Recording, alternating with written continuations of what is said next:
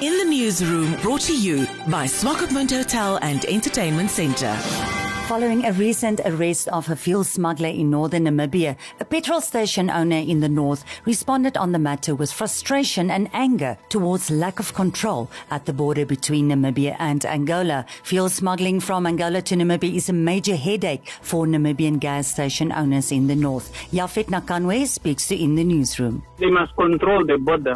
No people should be allowed to cross the border anyhow in the borderline, and they must put um, a toll fee or something at the border entry. Every vehicle that they, they must uh, charge certain amount.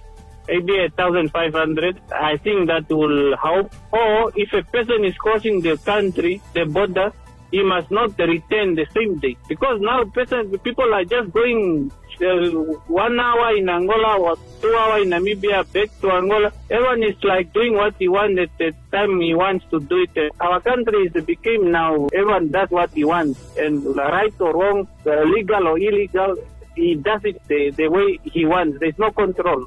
So we want the proper control. But it does not only affect the, the business people, it affects everyone in the country.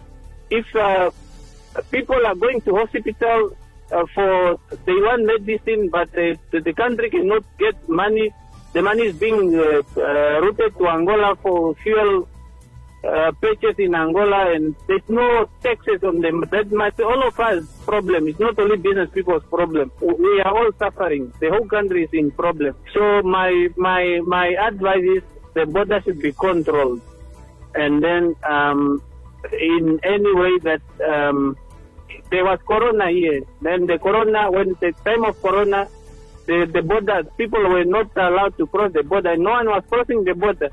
But that was just corona of three, two days. But the fuel that is uh, depleting our economy for about three, four years now, that is when, uh, that's when it went west. The, the government cannot, uh, or the police cannot control the situation. And uh, in many uh, uh, meetings that we had, we understand that the police is defeated. They, they cannot control, they cannot handle the situation. The situation is out of hand. And then even if the government understand that the police cannot handle it, they are not coming out to rescue us or to to compensate us so that we can uh, also see how we can uh, look our life ahead. I am frustrated because uh, I'm the one who is more affected by this situation.